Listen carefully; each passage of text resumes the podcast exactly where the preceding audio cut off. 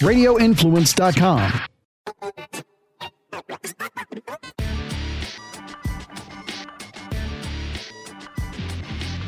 Welcome into the MMA Report podcast. I am Jason Floyd, and to my right is Daniel Galvan. If you're watching this over on YouTube or if you listen to audio platforms, well, he is on my right. I'm on the left as we are here to break down everything going on in the world of mixed martial arts.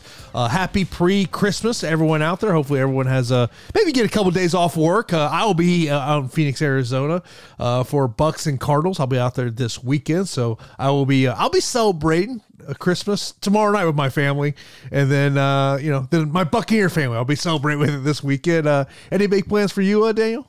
Man, it's just family time, time to hang out with the family. But I think the thing I'm probably looking forward to the most is heading out to the movie theaters and checking out the new Avatar movie.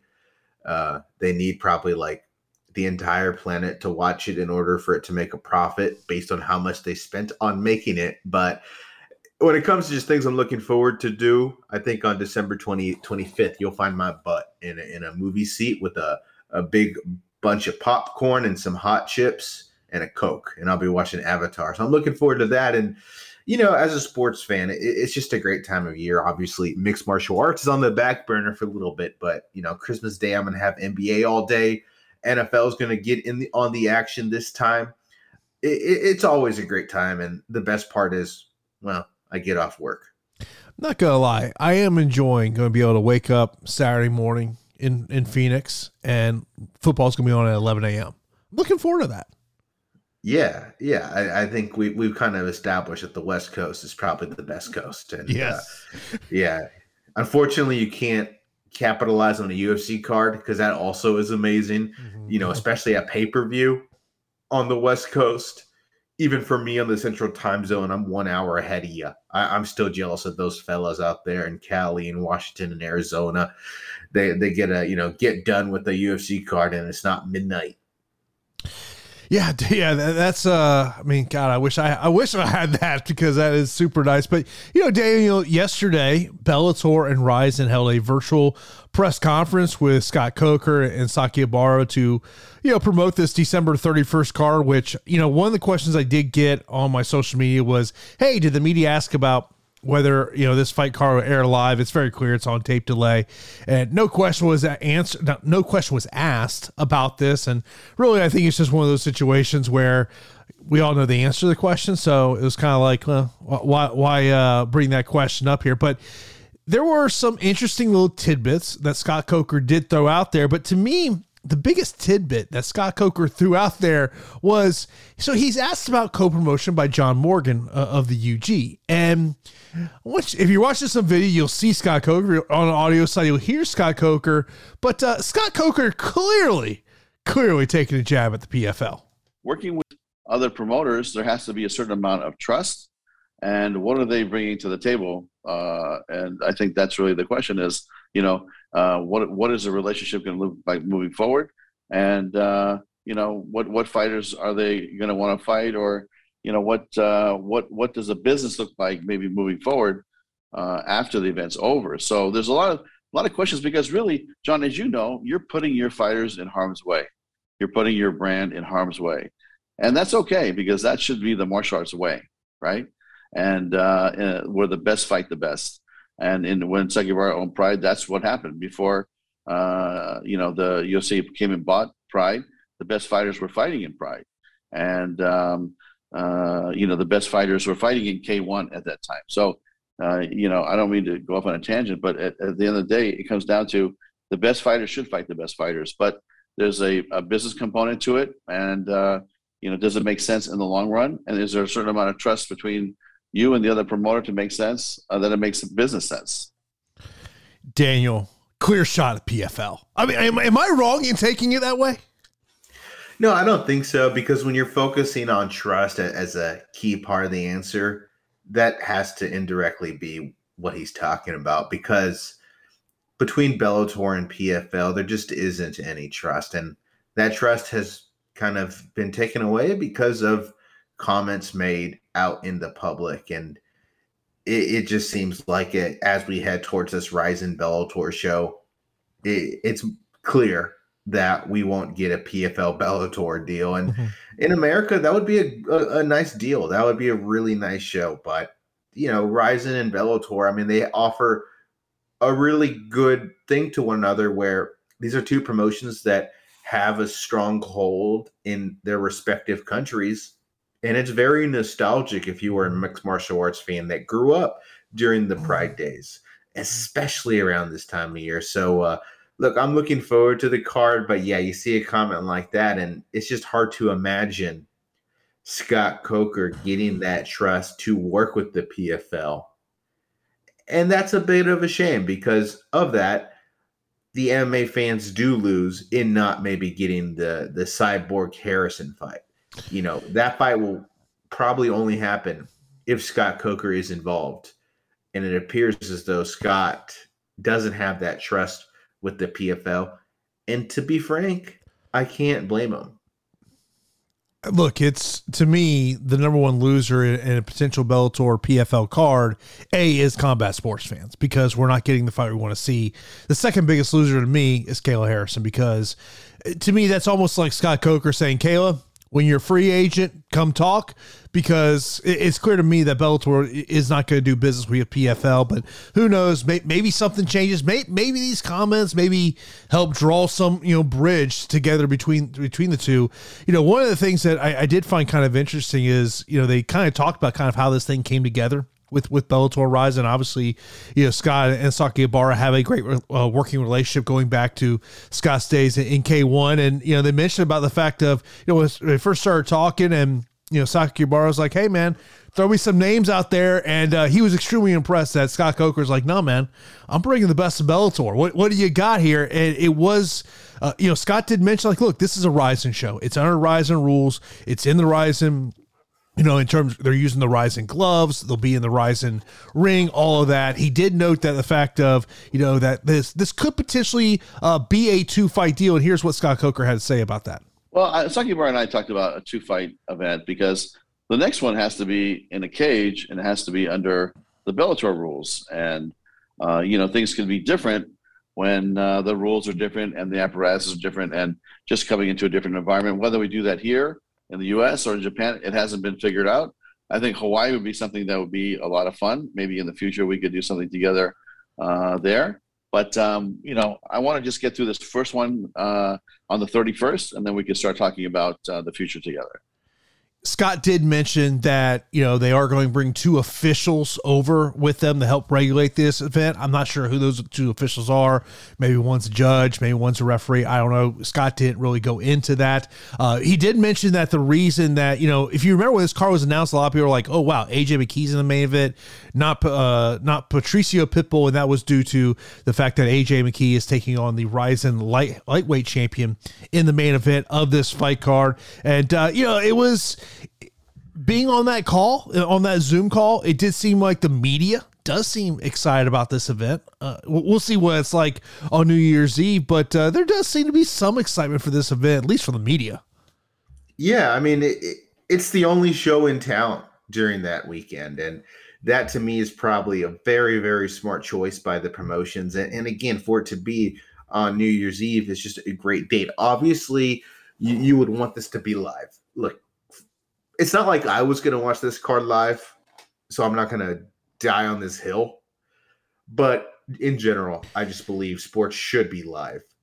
I will say I'm very excited to see Patricio Pitbull in particular fight under Rizin rules. And for those that aren't familiar with Rizin and, and what the difference is, essentially all strikes to the head are legal, whether or not an opponent is grounded. And that's the key difference, right? Like soccer kicks, uh, hell, even a, a 12 to 6 elbow is legal under the Rizin rules. And that's the main difference. I think the one question I would have actually when it comes to these fights happening under Rizin rules is does that extend to judging criteria? Is it going to be under the Rizin judging criteria? So Yeah. that's also interesting.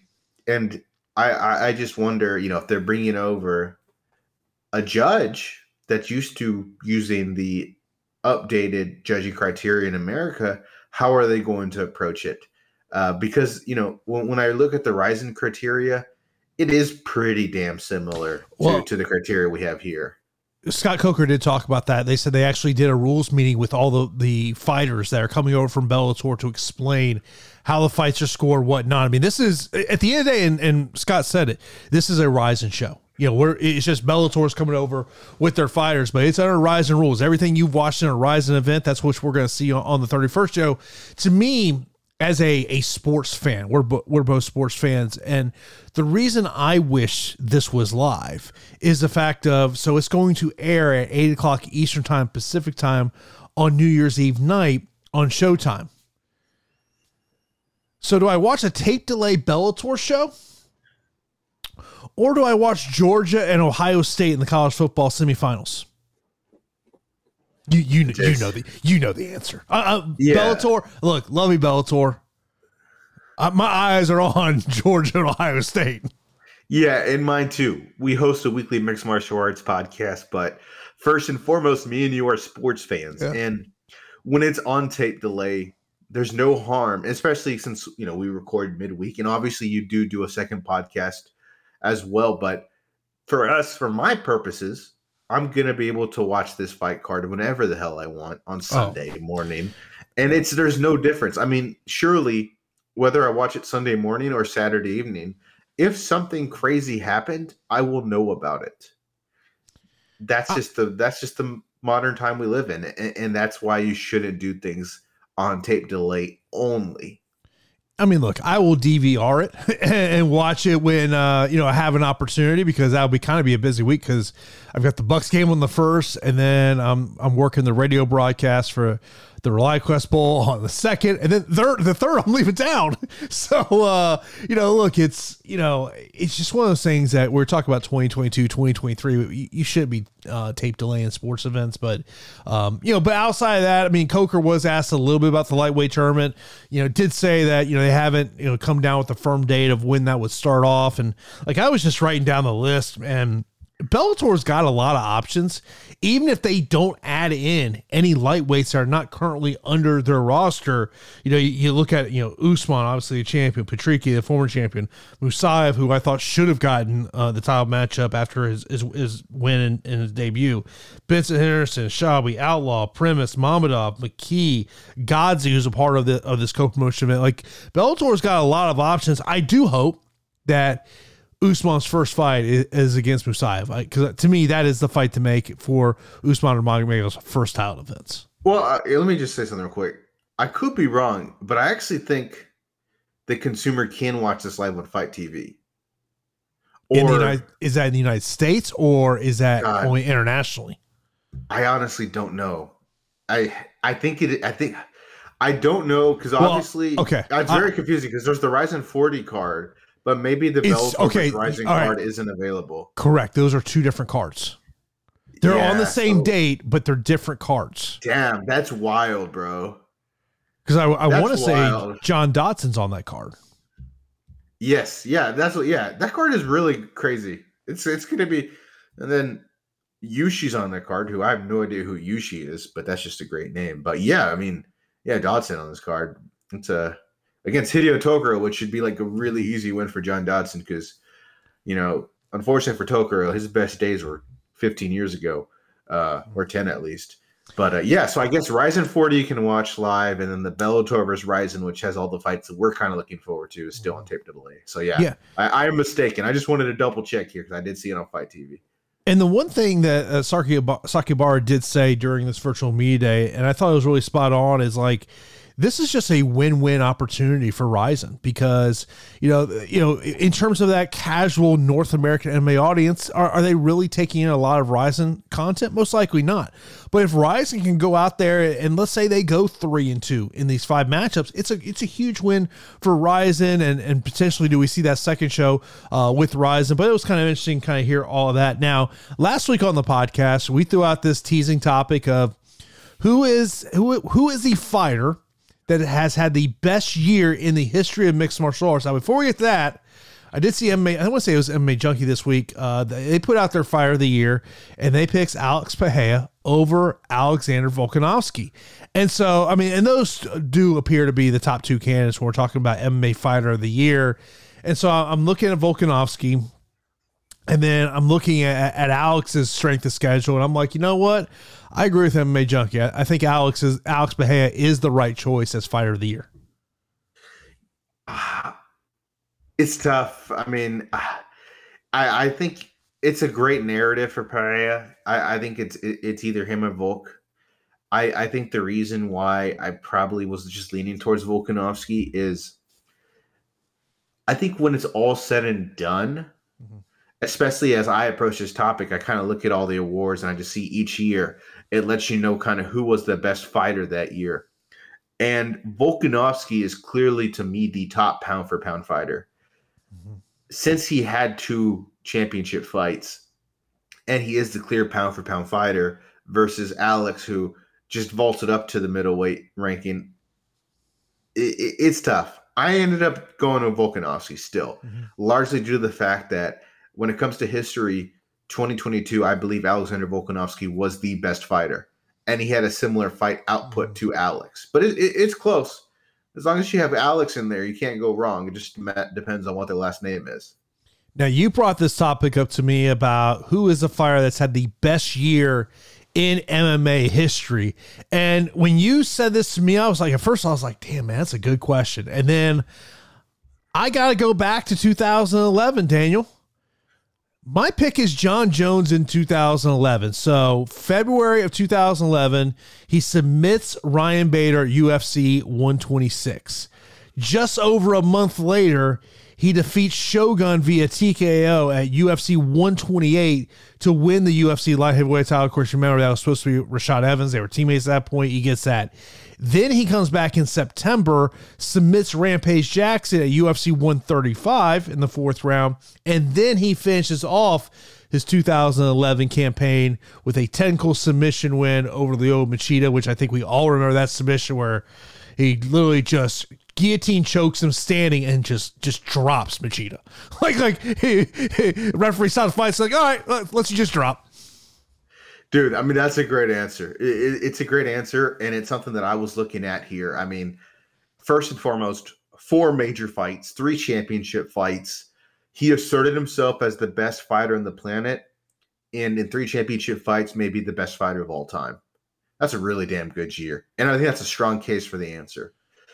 I've got I've got an answer that I think will surprise you. I don't think you'll have mm-hmm. that one on your list. I just want to run through some people who are honorable mentions. Ironically enough, to me, Conor McGregor had a really strong uh, 2015. He had three fights. He beats Dennis Siver, which is fine, but the two big ones is the win over Chad Mendes and Jose. Aldo, and he just completely turns the MMA sport on its head. I think over the past 10 years, that's one of the most notable years we've had on record.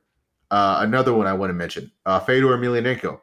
Uh, I say I want to look at the year 2003. He went five and zero, oh, including a win over Rodrigo Nogueira, uh, and he and and the rest of the wins. You know, Gary Goodridge is a pretty good win, but the rest weren't the most exciting. But still, five and zero oh in 2003. Another year in 2003 that's worth mentioning is Randy Couture. The reason being is he basically, when you think of 2003 UFC, I think there are three names that stand out: Randy Couture, Chuck Liddell, and Tito Ortiz. Those are the faces of the UFC at that time in my mind. Mm. In that year, Randy Couture beat both Liddell and Ortiz, kind of established himself as the king of the jungle in the UFC, and that's a really notable year. Uh, see, I got two, one more honorable mention: Shogun Rua, uh, 2005. It was the same year that him and Takanori Gomi basically uh, won Grand Prix. For Shogun Rua, this is when he was the best fighter on the planet. Uh, he he wins the middleweight Grand Prix, including finish victories over Ricardo Arona, Alistair Overeem, Little Nog, and Rampage Jackson. He also had another win that year. That's a really strong year. So, which fighter I think had the best year of all time in the history of mixed martial arts or no holds barred? Well, Jason, my answer to you is Royce Gracie in 1994. Mm-hmm. Okay. Royce Gracie in 1994. Uh, let's see. He went one, two, three, four. Oh God, uh, my math is bad. I believe he won eight and zero. Oh, okay, so this is like the second year in the history of the sport. He comes out of nowhere in UFC one. He wins the tournament and he follows it up by going eight and zero oh winning the UFC 2 tournament, winning the UFC 4 tournament. He competed in the UFC 3 tournament, but he withdrew after his fight with Kimo. So Royce Gracie, I think, was unequivocally the greatest fighter of all time in the year 1994. And in that year, he finished everybody. In that year, he went 8 and 0, beating Dan Severn, Keith Hackney, Patrick Smith, Kimo, and so many others. So, Jason, I will posit to you that the greatest year in the history of this sport was, in fact, in 1994 when Royce Gracie continued to defend the Gracie name and went 8 and 0, winning two UFC tournaments. I get why you go there. I'll, I'll give you an honorable mention. I'll go Yeah. 2007. This fighter went 3 and 0. Two of them were title fights. Quentin Rampage Jackson makes his UFC debut, gets a knockout win against Marvin Eastman. Comes back three months later, knocks out Chuck Liddell. And so this was, I mean, this was a height of Chuck Liddell. Like, I mean, Chuck Liddell was a god in a lot of people's mind. And then he comes back five months later, four months later, and defeats Dan Henderson when Dan Henderson was coming into UFC as a pride champion. That's an honorable mention. How about some other honorable mentions? Not necessarily me, me any particular fighter in play. The early on Bellator tournament winners who had to win three fights in 90 days. That's uh Like, That's for instance, I pulled up Patricio Pitbull back in 2011. Defeated Georgi Karakhanyan, Wilson Reis, and Daniel Strauss all within a three month, less than 90 days. that yeah, that was crazy. That was a I. I I remember. So when I was I was traveling out to Bellator events, and you, you they'd have these tournament fights going on, and you saw like the wear and tear of these fighters who are just trying to make weight three times in ninety days. Like I mean, people would joke with- about Bjorn saying it's the toughest tournament in sports, but I think it's also what make like you look at the PFL right now. And the grind that those fighters have to go through to win, you know, three fights in basically a six month time frame. Yeah, it, it, it's incredibly grueling. I mean, the wear and tear the injuries, and a lot of it really happens during the training camp. Uh, so, so those those are really impressive. And I think one last honorable mention I'll have is Amanda Nunes in 2016 starts the year off with a win over Valentina Shevchenko, Miesha Tate, and ends it by beating Ronda Rousey. I think when it comes to women's mixed martial arts, that may be the most impressive year we've had thus far. Oh no, no doubt about it. But uh, yeah, I mean the, the Jon Jones one stuck out to me. But I, I do like what you I do like what you say in Royce Gracie. That that's going that's going old old school OG MMA there. I don't mind it, man. I mean, in 1994, I think everyone on the planet that watched a UFC video VHS tape thought Royce Gracie was literally a legend. And, uh, I, you know, I just think when you look at the context at the time, it's pretty hard to beat that. But honestly, Jon Jones in 2011, that's the modern pick, in my opinion. You Yeah. know, that was uh, that was an incredible freaking year, Purdue. Yeah. And, and great, uh, Conor McGregor. That that's a that's another good one there. And you just talked about the, you know, like when you started talking about that one, I what immediately came to my mind about that was, is if you remember, the Dennis Siver fight was an FS1 fight, and there was a ton of promotion during the NFL playoffs leading up to that for that one. As I recall, I want to say that was a Sunday event that they put on in Boston, and and then of course the Chad, you know, the the whole Chad Mendes fight, where of course supposed to be Jose. Then of course, uh, were, it was uh, about ten days ago was actually the anniversary of that Jose Aldo knockout. Wow. Yeah, that's one of the craziest moments. I never expected that to happen. And it was over so freaking quick. I know. That's one of the craziest moments I've ever seen as a sports fan. Yeah, yeah, that uh, yeah, that's that's Not yeah. not as crazy as the World Cup I saw. Did you watch any of that? I know I mentioned it to you and you just We- said we- you hate soccer. we ha- we had it on in the booth. We were yeah, that was uh that that was crazy. Just the fact of you know the the you know Argentina scores the goal to go up in extra time, and then France comes back in. Did you see that photo in Argentina of like four million people in the capital city all celebrating that victory uh, parade the other day? yeah, I know. I saw it. It was crazy. I was squinting to see if I could find Santiago Ponzinibbio in there. but uh yeah, I mean it's uh I can only imagine what it's like for that country. I mean, they uh so many other countries look at soccer as the end all be all and Argentina Yeah. is certainly one of those countries and you know Needless to say, Lionel Messi probably won't ever have to pay for a drink in Argentina, but he probably won't be able to order a drink because the whole damn world, like just wherever he goes. I saw a headline, I didn't read it, that they had to get escorted by a helicopter from their bus, but I Oh, didn't really wow. click on the. No. I didn't click on the article, so Well, I don't it- know what the next You were. if you also remember, you remember the story that came out Rise of World Cup because uh, Qatar wouldn't allow the sale of beer at the stadium. So Budweiser came out. I guess they had like seventy five million dollars of product that they were sitting there. So that's now going to Argentina. Oh my god! Did- So was it just going to be free of charge? Like were they just gonna Yeah, they're free just beer? going. Yeah, they're going to donate to, to Argentina. yeah. How how are they going to disperse the beer? No Is it going to be like show up to City Hall and pick up your six pack? Who That's knows, awesome. That is Yeah. freaking awesome. I love it. I love it so much. Another uh, news topic that's come out over the last uh, 24 hours or so came from Twitter and Nate Quarry, uh, who uh, tweeted breaking, just got word from Senator uh, Markwayne Mullin that he's looking to introduce the Ali Expansion Act from the Senate side of things in 2023. Uh, prior, Markwayne Mullin, who, of course, had a. I want to say three professional mixed martial arts fight. When he was in the House of Representatives, he was trying to introduce this bill and ultimately, you know, really nothing uh, came of it for the most part. But now he's in the Senate, which uh, I mean, look, we're not not here to get into the the politics side of things, but right now, maybe if if we're ever going to see the expansion of the Ali Act to mixed martial arts politically, right now may be their best opportunity to get this through. Is he a Democrat or Republican? He is a Republican, which so, yeah, that's interesting. which That's I, interesting. I could tell you the feeling under the previous president was that there was a, a, a feeling out there that if somehow it was passed in the House and Senate, that it would get vetoed at the president's desk because of the Yeah. relationship. Because we both know the UFC, and, and I think we can say this. I think I don't know how many non MMA promoters would come out and be against this, but I think probably they probably most of them would be against the expansion of the Ali Act. As is we look at what are going to be the big stories in mixed martial arts in 2023. We all know the the gambling story is is number one. Even uh, even Scott Coker kind of taking a little jab on that one uh, towards the end of the virtual um, press conference where he's like, "Yeah, he goes, you know, me and Saki Bar, we're going to make a bet, but I guess somebody ruined that one." I was like, "Oh man!" I was like, "Coker coming out with the zinger." Um, but to me, if if there is some progression of this expansion of the Ali Act to mixed martial arts, to me, this will be the second biggest story potentially in 2023. Yeah, let's just frame this for the for the listeners here.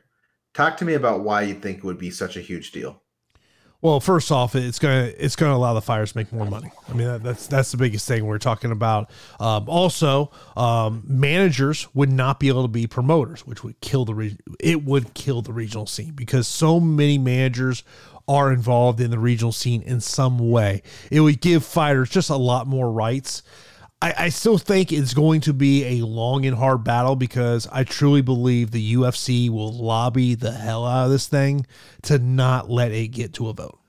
Yeah, yeah, I think if you it, honestly, I, I don't think it will get to a vote, just given that you know lobbying really works with the U.S. Mm-hmm. government. I mean, a lot of things that are divisive issues don't get resolved, and what is interesting is that it's a Republican senator that is interested in this, and I do feel like this is a topic that would get support from the Democrats.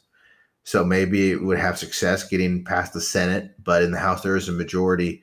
I don't know. It, it's a very interesting thing. It's something where it's not at the highest level of priority. There are so many other higher priorities when it comes to bills in this country that if the UFC really digs its heels with this lobbying effort, I think it will have success. But without a doubt, Jason, to circle back to what you were saying, if it does get passed or is even up for a vote, it definitely becomes one of the more major stories of the entire year. I think that, along with gambling, those will be the two biggest stories. I mean, I mm-hmm. can't even think of something that could get up there. I mean, maybe You know, Dana White stepping down could be the biggest story in 20, 2023.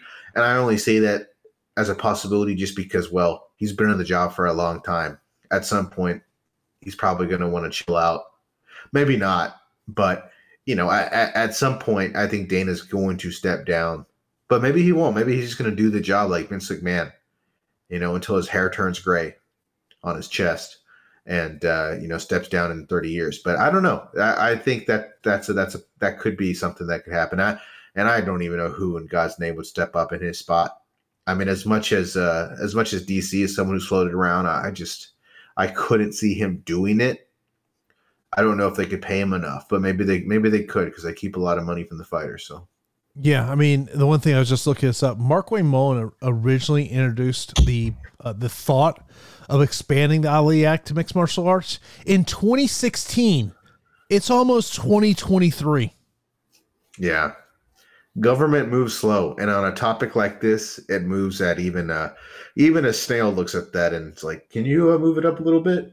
Yeah. Uh, by the way, speaking of uh, personalities in this sport. I, I am not a listener of the Chael Sonnen podcast, but I listened to his episode today because he was joined by Douglas Crosby. We all know why Douglas Crosby has been in the news, the MMA judge. And this is like I don't think there's much to take out of out of the conversation outside of just some crazy uh the crazy quote and I got to find this up. I want to say I I texted to you earlier. I did. And so like Chael didn't really ask any hard hitting questions. Let's let's first off sit there. But this is a quote, and MMA Junkie put this on their Twitter. It was about criticism of scoring after Bellator 289 and UFC 282, and this is what Douglas Crosby said: "Quote: You've got to assign a numerical value to what you just saw, and on average, you get about 15 seconds to turn that score in." And if you write off five of those seconds for the time it takes to write it, that leaves you about 10 seconds to make a decision about who won a round and who lost a round. What? That was like that was definitely something that sounded a lot better in his head before he said it. I mean, it's, it's so stupid. It's so stupid. But dude, let me point out another quote in that interview that sticks with me. That that quote you mentioned, bro, just dumb. This quote is troubling because this is what he says, where he's trying to sound super smart. Uh, he says, basically, over the last 15 years, when you talk to fighters, the overarching comment, and I'm not going to call it a complaint, I'll call it a comment or concern, is that effective grappling is not given enough weight in the scoring criteria. And recently, the scoring criteria has been modified and updated so that effective striking and effective grappling are considered equal. This is the key point here that I have a problem with. He says, and if effective grappling is considered the equal of effective striking, and then you look at any of my scores through the newly ground mental lens, the scores may become easier to understand. I have a major problem with what he just said because one of the big uh, scorecards that was controversial was the uh, 50 45 Sabatello mm-hmm. scorecard.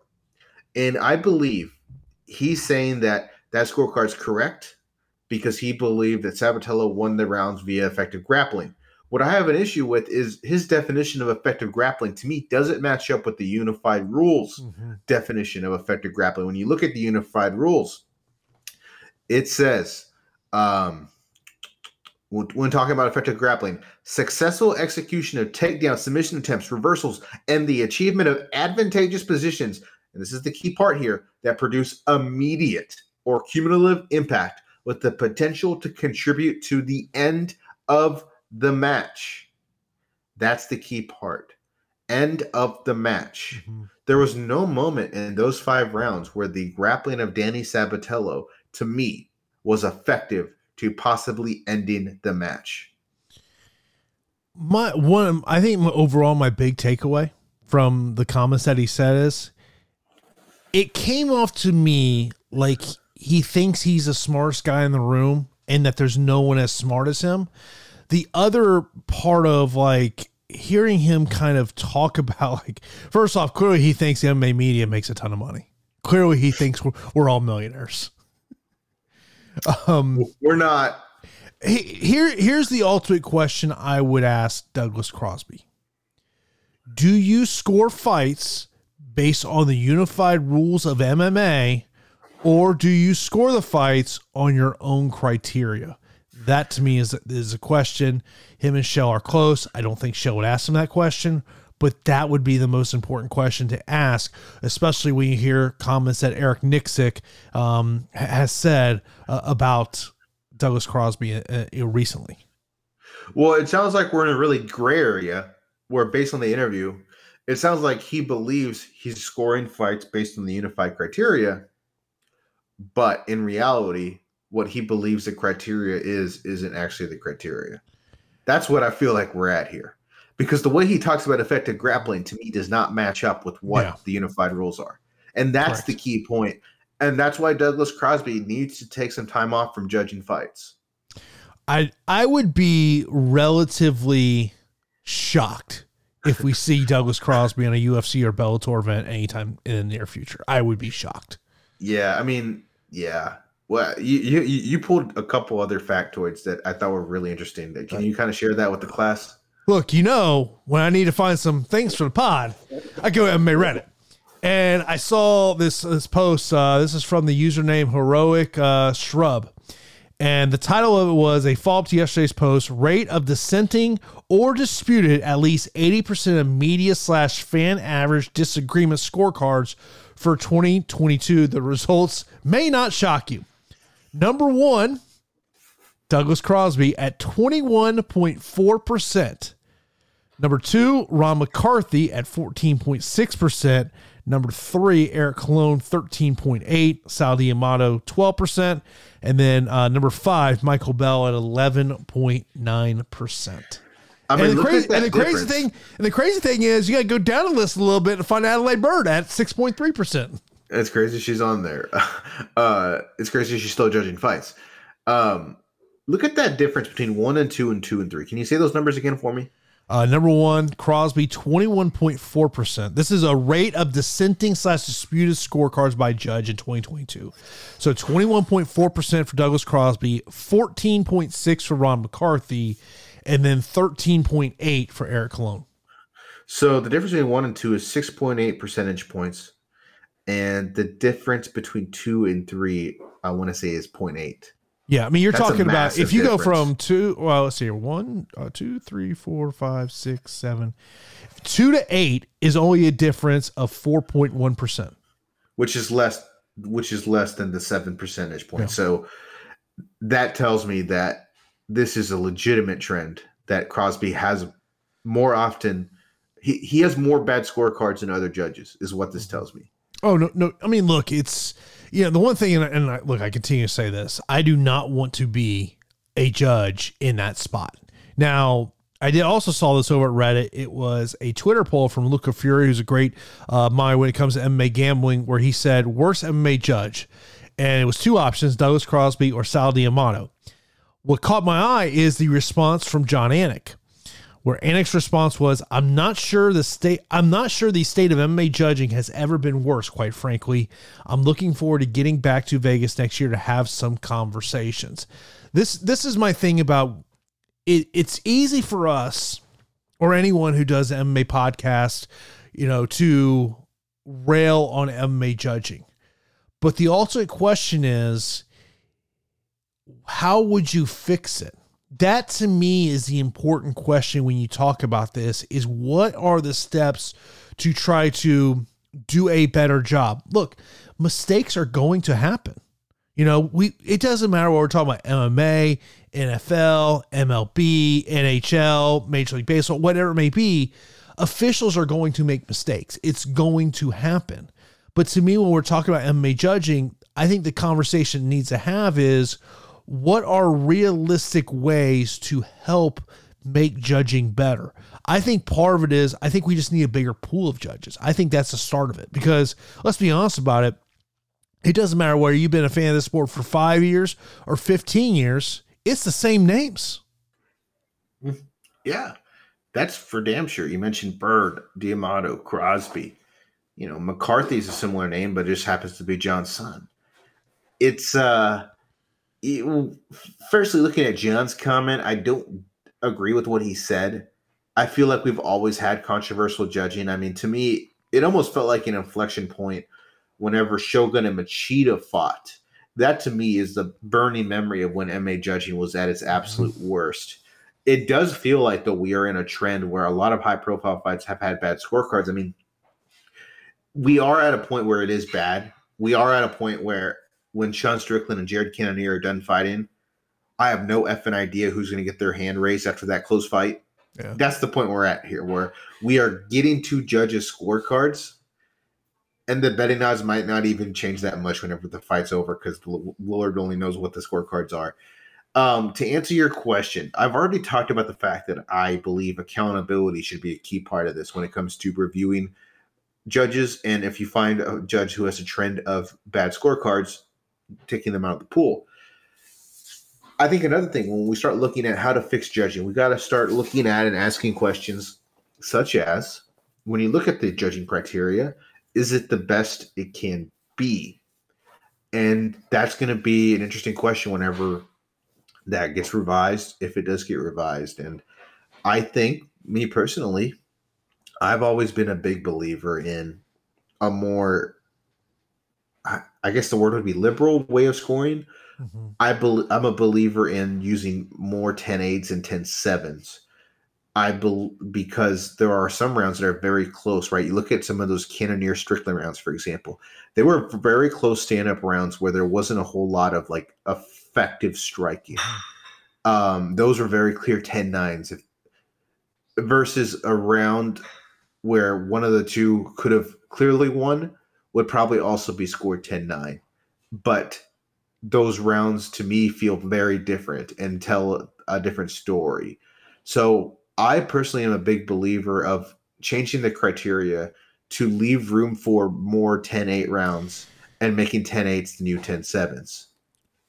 I think also part of how we make MMA judging more um, to take the next step to try to minimize these mistakes is I think we just need more tr- more transparency from the athletic commissions. What what how different would the perception of MMA judging be if say UFC event is on Saturday and after the event is over, all right, hey John Morgan, we know you're at every Vegas event. So you're going to be the pool reporter that gets to have a conversation with Jeff Mullen, the executive director of Nevada Athletic Commission. He can give you a statement on any bad scores.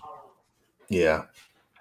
I think, I think transpar- uh, transparency may be one of the factors we need to kind of help um, That's a great factor. help it help us evolve.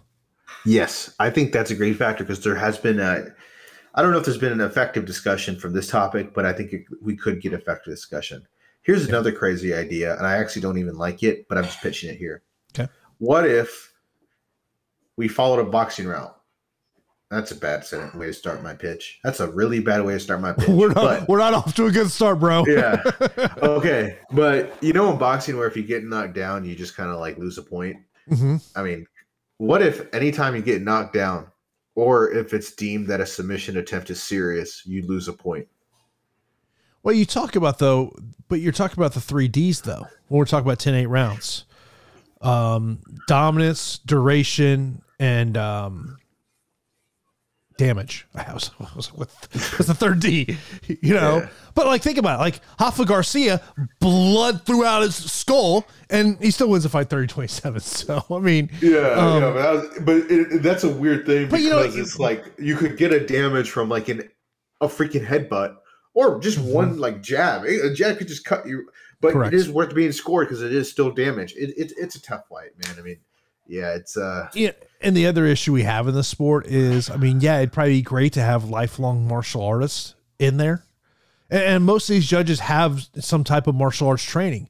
But the fact is, then you get into the whole like, hey, what potential conflicts of interest? What fights can we not use you for? It, it's like, like for example, like I don't really love listening to Daniel uh, Cormier commentary when it's an AKA fighter because obviously, you know, he's, there's going to be some bias there. yeah. It's all, I, mean, it's only natural. I don't, I don't blame Cormier. It's just in terms of from a, from a, a viewer aspect, I'd rather someone else be in that booth that doesn't potentially have any conflict of interest that may, may their commentary may be swayed one way or the other. Yes, because commentary can really play a big role. I mean, I think he listened to commentary on with Jared Gordon and Paddy Pimblett. It's hard not to think Gordon won that fight. But I think if you mute it, you might be more inclined to think Paddy won that fight. Uh, it plays a big role, but yes, judging. I mean, you know, disclosing that conflict. I'm, I'm, I'm, I'm sure that's what they do, but that's a key part. Is you just can't have a judge with a relationship with the fighter scoring the fight. That's a serious situation there, and yeah, maybe at some point you should just be like, you can only be an MMA judge if you have less than 150 friends on Facebook. that should just be the the rule. Yeah, I, I, have no idea how many friends I have on Facebook. I have no idea. You, you probably have. Let's just guess. Don't even look. I'm going to look for you. How many friends do you think you got on Facebook? No clue. No clue. God, that's a couple hundred. Guess. Couple hundred, probably. Dude, there's no way. I bet you have two thousand. Oh, you have seven hundred and seventy nine friends. Yeah, I just don't pay attention to that. I got one point four k, bro. Look at you, Mr. Popular yeah. over there. You know, putting your food pics in those stories. I see you. I see you. Now, I like to classify this in the yeah, not surprised news department. So uh, the UFC announces a fight of Paulo Costa and Robert Whitaker, and well, the fight's not happening because oh, Paulo Costa never signed a contract. Paulo Costa on the MMA Hour said this: "That was very fake news because I didn't get a contract or terms of nothing to fight Robert Whitaker. Mick Maynard asked me if I would like to fight him, and I said, of course, I can fight him, but now let's go to the terms. Just this happened, and we didn't keep moving after that. They didn't send a contract or terms or nothing. They just said, if you want to fight Whitaker, let's do that fight.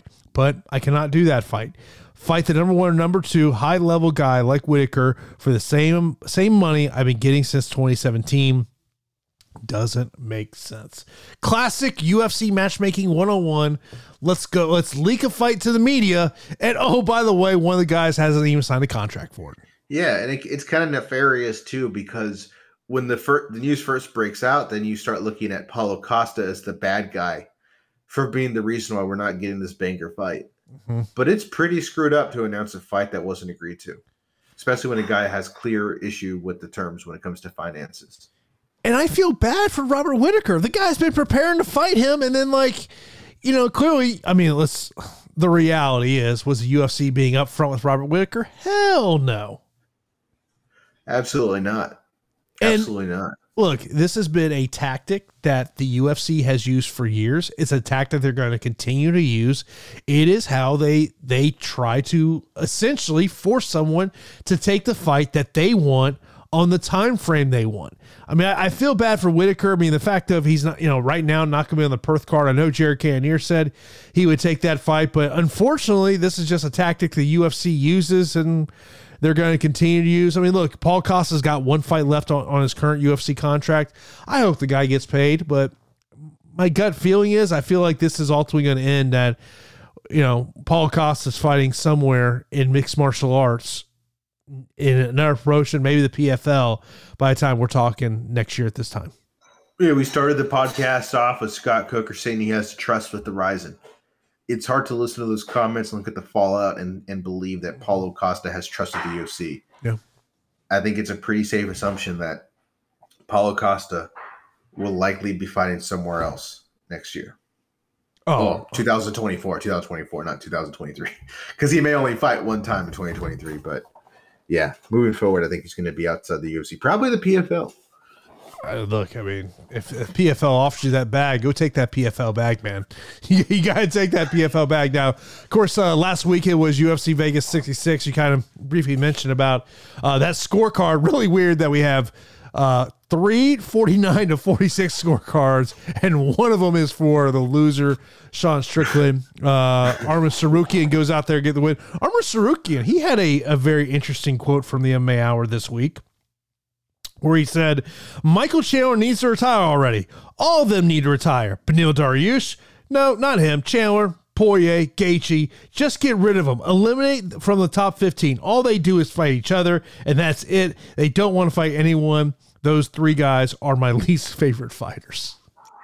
Yeah, I think uh, I think one of the themes from the fight night interviews was a lot of guys complaining that they couldn't find fights.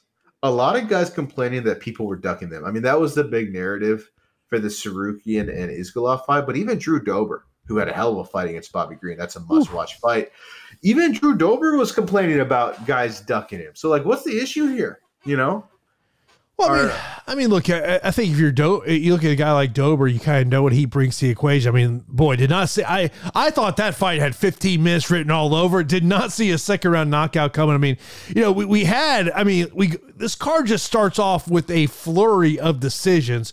Only one of the fights ends in a stoppage, which was Said Nurmagomedov and, Saeed Yokub Kakhramonov. Great fight, by the way. If people had not seen that, nice action packed fight. That ninja choke that Said Nurmagomedov lands in a second round, and uh, Saeed Yokub pretty much he taps essentially pretty immediately once he locked that choke in that was a, a really fun fight. Uh, you know, I tweeted about uh, the Rafa Garcia uh, and Maheshate fight. Uh, you know, y- you know that UFC gif, just bleed. That was literally that fight.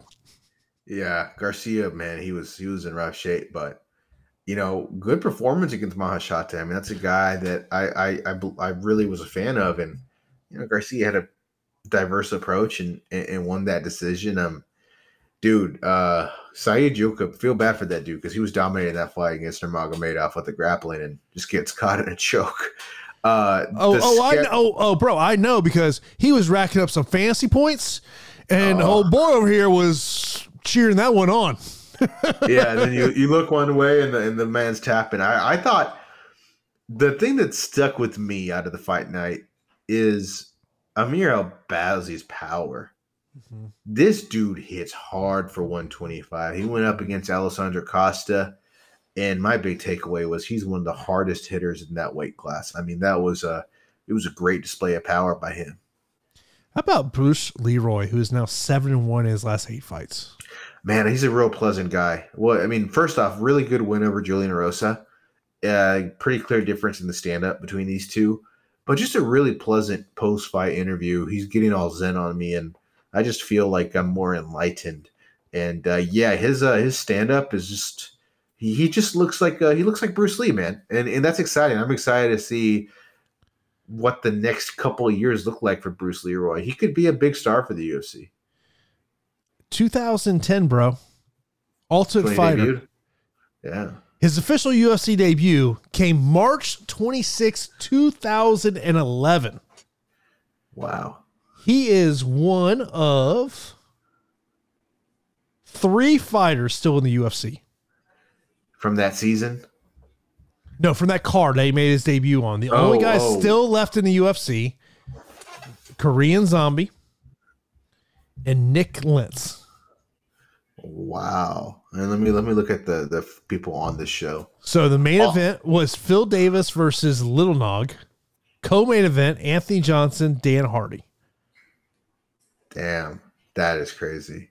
I remember that fight and like I, I feel like the, how has the UFC not done like a, a, a retrospective on various seasons of the Ultimate Fighter? What do you mean by that?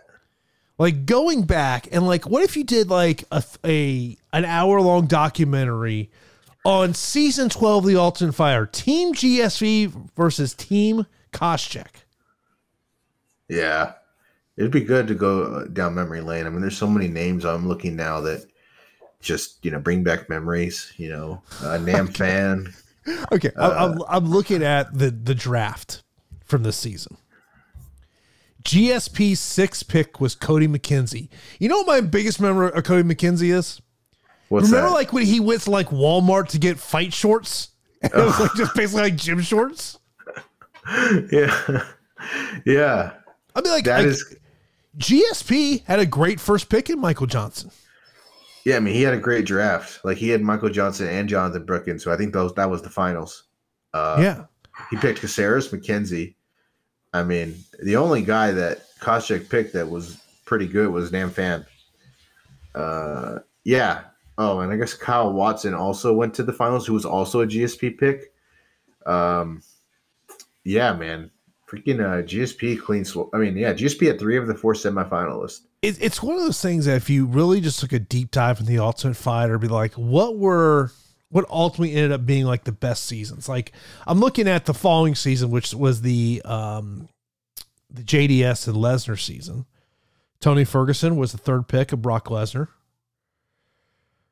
Uh, and Myles Jury was the fifth pick of Brock Lesnar. Damn. We should just do who was the best, who had the best draft class in, in Ultimate Fighter history.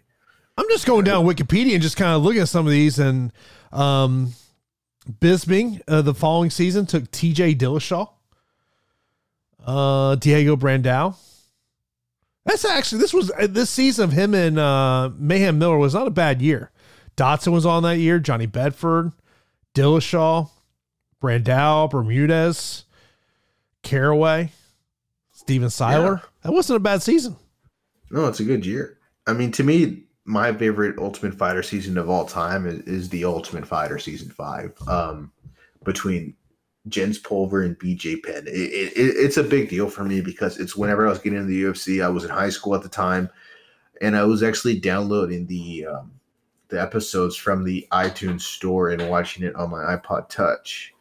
And it was just so riveting, and you know, that is old, that's that's some old school. There's a there is there is there is younger viewers of us are going, what is an iPod Touch? I know, I know, and it's it, it's crazy, but you know, I don't even need to look at the Wikipedia to to name those fighters off, right? Like the finals were Nate and Manny Gamburyan, and that season had Matt Wiman on it. It had Cole Miller on it. It was just uh, Joe Lauzon was on it, who had knocked out Jens Pulver. Okay, I'll, I'll give I'll give you a story about this season. One of the guys on Team Penn was Allen Berube, who uh, originally from the Northeast, but he was down here in Tampa. He he had his own uh, lobster restaurant, and I remember being at a bar. He was at the bar there too, and some guy started talking mad trash to him. I went up to the dude and go, "Hey man, you might want to slow your roll." He goes, "Why?" I go, uh, "That's a professional MMA fighter over there." So he would kick the crap out of you. And he goes, "Oh man, thanks for letting me know." yeah, yeah, that's the one guy you don't want to get in a fight with is the uh, the cage fighter who, who Like, trains. Like, did the ears not give it away? Yeah, the cauliflower ears. You not the lobster guy out of there. Oh, that's crazy. Yeah, imagine. Yeah, the imagine getting in a fight with an MMA fighter. You will get your ass kicked. Yeah, I mean, it's just like you look at some of these seasons and you're like, man, the UFC, some of these seasons did not get a lot of talent for years to come. Yeah, whatever your Colton Smith one, that was a bad year. Oh god, yeah, that was that was a bad was- one. Yeah, well, Sean Strickland was on a season, right? Or is he not? he was no, not on one. no. Yeah, I don't know why I thought he was. Yeah, well, he'd be good. He'd be good. Uh, imagine him as a coach. Maybe that's what uh will bring back the Ultimate Fighters if you do You uh, know- Sean Strickland as a Oh, coach. oof. You got to put. You better put that thing on ESPN Plus. Don't put that on. ES- But like I heard, um, I want to say it was Ben Fowlkes who brought up this this topic of Sean Strickland, saying, you know what, maybe what hurts Sean Strickland is this is a guy that just loves to spar way too much, and it's actually hurting him on fight night because he's just not as aggressive as he needs to be to walk away with decision victories. Man, I tell you what, if I had a dollar for every time I heard that Sean Strickland spars with MMA gloves on, I would probably have more money than Elon Musk. I think. I mean, it, I know it's a key part of his narrative, and it's probably kind of true. But for the love of God, I heard this story in every freaking round, and it makes sense because like nothing was happening in this fight. This fight Yeah. sucked. This fight was boring. Uh, it wasn't awful, but it was tactical, which is a code word for boring. Uh, here's the thing: the the the the, the sparring. Look, it's it's a bad idea, and I'll tell you why. Because no one else does it. Uh, if it was a good idea, other people would do this type of training. Well, So that's why it's probably a bad it- idea. If you're doing technical sparring, I don't, I don't think it's, but if like if you're going hardcore sparring, multiple, you know, more than you know, four or five days a week, yeah, you're, you're sparring way too much. Yeah, yeah. You know, obviously, there's a balance, but what I'm saying Mm-hmm. is this narrative that Sean Strickland, this is his only way of training, is just sparring all Yeah. the time in MMA gloves. That's not a great strategy for sure. Where it does show, though, is his striking defense is really good. Like his ability to not really take too much damage from a really good striker and Jared Cannonier showed through. But when it came to Sean, it was a close fight. Uh, the jab alone wasn't enough to counter some of the hard shots Jared threw at him, as well as the leg kicks. And I think the one thing Strickland's going to regret looking at the fight tape, is not throwing more kicks. I think had he done that and had he gone to other areas of Jared's body, that would have probably opened things up. But this was a fight where really both fighters struggled to pierce the defense and land. Mm-hmm. You know, you mentioned earlier while we were talking about this car about the fact of you know these fighters complaining about not getting fights. If you're at 170 pounds and takedown defense isn't a strength of yours, how many are signing up to take on not Fakhretdinov? Because that's all he did to Bryan Battle was just continue just to take him down and just. I think he had, I think he had like 14 minutes of control time. I want to say. Oh my gosh! Yeah, it, it was. Uh, I'm pulling it up right now. It, it was a crazy number. Um, so he had seven takedowns, 14 minutes and 11 seconds of control time. They only fought for 15 minutes. yeah, you had two 30 25 score. Think, think about this. Think about this. He landed seven takedowns. Bryan Battle landed three significant strikes. That was yeah. That was that was a wild fight uh, for Bryan, Bro, and he needs to learn to uh, defensive takedowns because th- th- th- yeah, yeah. Bryan Battle wanted landed one significant strike in the first round, one significant strike in the second round, and one significant strike in the third round. You're gonna need to put up more stats than that. All right, that was yeah, that was a bad performance for Bryan. Um, yeah, that that's, crazy. Like, that's freaking crazy. All right, control time via round. First round, four minutes and 41 seconds. Second round, four minutes and 49 seconds. Third round, four minutes and 41 seconds. That's got to be a record. That's got to be a record in the UFC. It's pretty hard to get past that when it comes to a 15 minute fight. Yeah, well, you would uh, think, you know, uh, the, only, the only issue you see there is just not being able to finish a fight. But I mean, uh, but that's the question. I mean, I'm sure that you know when people are, are you know calling up Mick or Sean and they and they say, "All right, we got an opponent for you," and not so we got them ready for you. They're gonna go, ah, "I've got an injury, man. Uh, I'm not gonna be ready for that date." Yeah, I don't want to. I don't want to make my money on on my back. 15 minutes. Yeah, I agree with you. I think. uh I think that's definitely going to be the case. I think the other fighter that stood out to me in the fight was uh, Matthew Semelsberger and Jake Matthews. That was a really good fight. Uh, and I just thought Semelsberger won it by scoring more knockdowns in that oh, contest. But Jake was really good in it too. Here's my only problem with that fight. Jake Matthews, what was that game plan? You have seen Semelsberger struggle with takedown offense, and like he doesn't attempt to get the fight to the ground. And I- will give this Jake Matthews, you are one tough SOB to survive being dropped three times.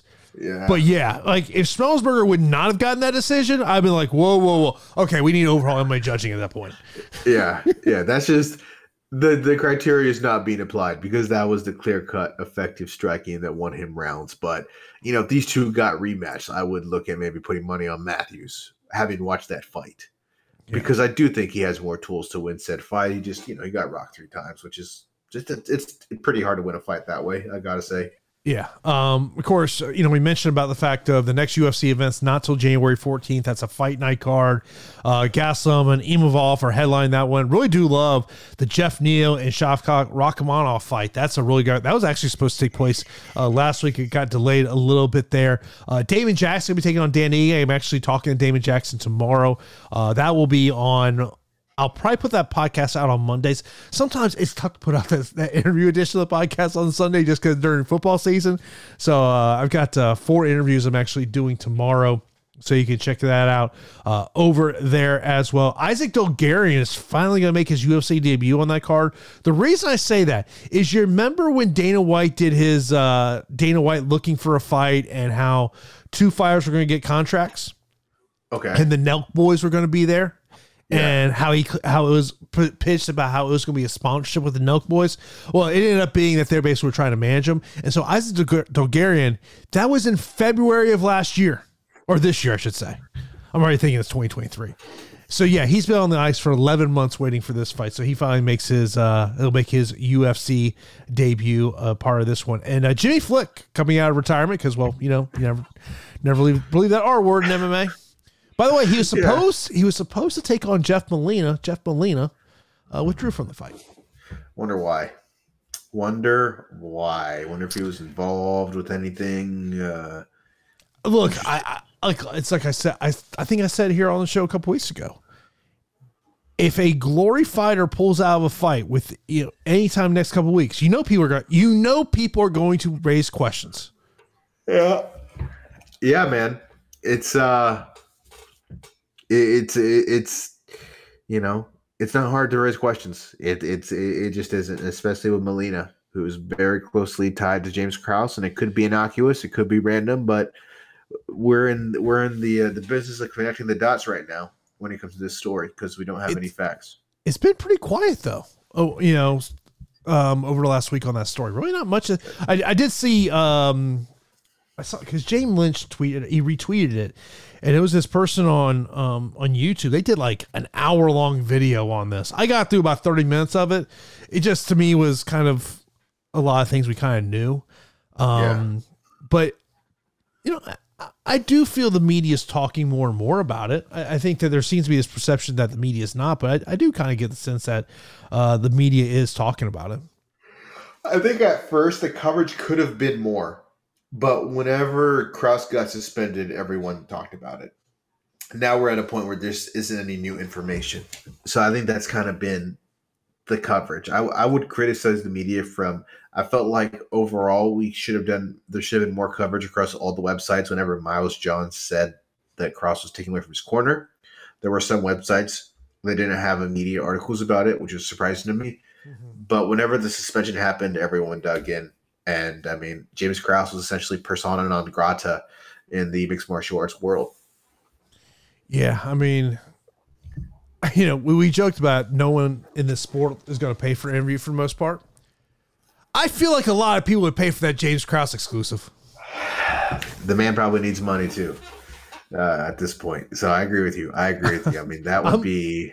I'm, I'm gonna throw a wild hot take there. I'm gonna say James Krause ain't doing interviews anytime soon. At least with someone who's not part of the FBI. Yeah, because you know it's like Dan White says, you're going to effing prison, bro. Yeah, put it on a damn shirt. I'm I'm shocked no one has created that shirt yet. There's You're plenty of memes. F- There's plenty of memes on it. Yeah, yeah. Dana White, the meme machine. Yeah, I, I was I was uh I saw he did this interview. I forget who the guy was. I I rec I've seen the guy do other stuff, but I'm not sure who he was. But he was talking about how basically the ESPN deal came about and how the uh John Skipper, who was running ESPN as their F what he was as their Fox deal was coming to an end, and Dan's like he's like we knew we weren't renewing with Fox. Fox was going in a different direction, and he goes and we knew John Skipper did not like MMA, and he goes and basically he tells a story about how Skipper has to resign from ESPN because apparently he had a coke problem, and his dealer was going to expose him and leak it out. And so that's how then a pro MMA person came in to run ESPN's uh, uh, deals, and that's how uh, the UFC got their ESPN deal. So if John Skipper doesn't get exposed by his coke dealer, who knows where the UFC would be at right now? That's pretty crazy. I, I, I That is saw, I pretty saw I saw the clip. I I to say I saw on Twitter this morning. I was like, wow, that is an insane story. Who was getting interviewed? Dana, Who said that? Dana White. And Dana's like, that's Dana just. He has a way of saying stories that have like a random sidetrack that is even more newsworthy than anything else. I'm just gonna throw this guy under the bus. Say he had a coke problem. He's like, ah, yeah, he had a coke problem, right? Like, our our dealer was saying. I mean, his dealer was saying, yeah, Look, I, I don't I don't think Dana has a problem with throwing anybody under the bus. I'm just I'm just wild speculation. yeah. Did you hear that, Jon Gruden? Going Monday Night Football and yeah, I'm telling you, but every every time there's a ManningCast, I wa- I, I don't watch the main broadcast. I always watch the ManningCast.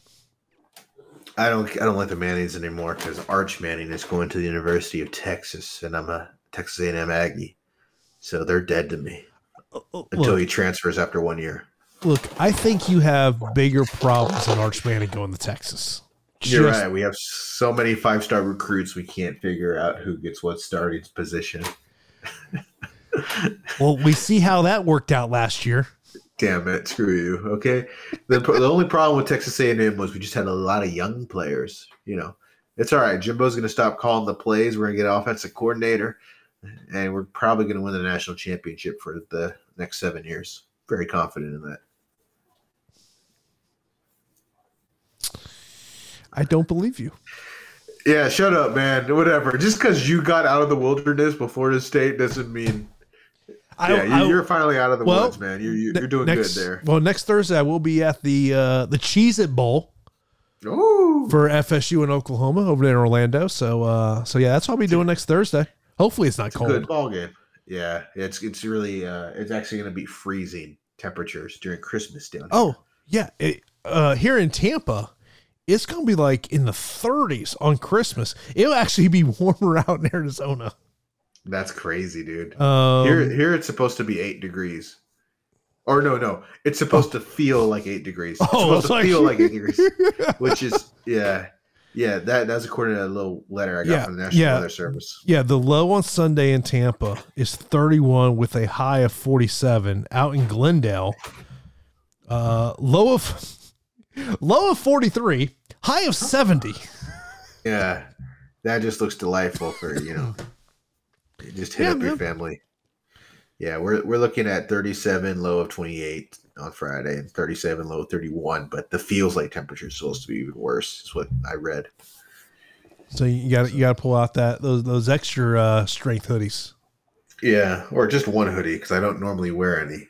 Uh, Oh, you know, and yeah, I don't I don't have the winter clothing. Our area is not prepared. The only the only upside is we're not going to get rain uh currently. You Yeah, yours for- rain to freezing. Oh, that's a mess. yeah. Well, I had to have the winter clothing just for travel schedule because you know you never know where you could end up. You know. Yeah, yeah, it, that's definitely true. It, it- But our, our our our next two road games are both uh, are both indoor stadiums, so uh, you don't have to worry about it being either really cold or raining, which has been the case uh, the past two road games. damn, it's uh, and, and uh, what what's what's been the most craziest weather game you've had this year? Uh, well, San when we were in San Fran, it was it rained like the whole time we were there. It hmm it was pretty good for most of the game, and then it started just coming down in the fourth quarter. Um, Germany was a little cold. We had like another rain game. Um, oh, when we were in Cleveland, it like rained the whole game. Wow, But that yeah, uh, yeah. but yeah, just look at the rest of the schedule. But like I remember one year we did a game in Baltimore. It was like in November, December. It was raining and just cold the whole game. I, fe- I I felt bad for my guys on the sidelines. I felt bad. Uh, That's when that's when you're like, well, I'm up in the booth, so I just got to deal with that weather coming, that wind coming in through the windows. Yeah, but that ain't nothing. When you're on the field, that's that's literal hell. Even though it feels well, I guess the exact opposite. Well, you think I, I just think like that camera guy that's got to stand there the whole game no matter what. Like, would not want to be in Buffalo when they have those winter storms. No, thank you. No, no. I mean, you're, yeah, but those guys they know how to deal with the situation because they're veterans. But yeah, it's uh, yeah, it's a different I'm not- ballcat. We're, I'm not- We're, I'm- we're, I'm not built like that, bro. I'm not built like No. that. Yeah, me neither. Me neither. I, I mean, like, if you told me it was 70 degrees every day, I would take that in a heartbeat. Oh, man. yeah, but you start ticking down, and uh, it's a crisis. Especially here in Florida. Yeah, it's it's a crisis. But of course, we appreciate everyone tuning in for this episode of the MMA Report podcast. Of course, uh, be sure to uh, subscribe to the show, whether it's on YouTube or on the podcasting platforms.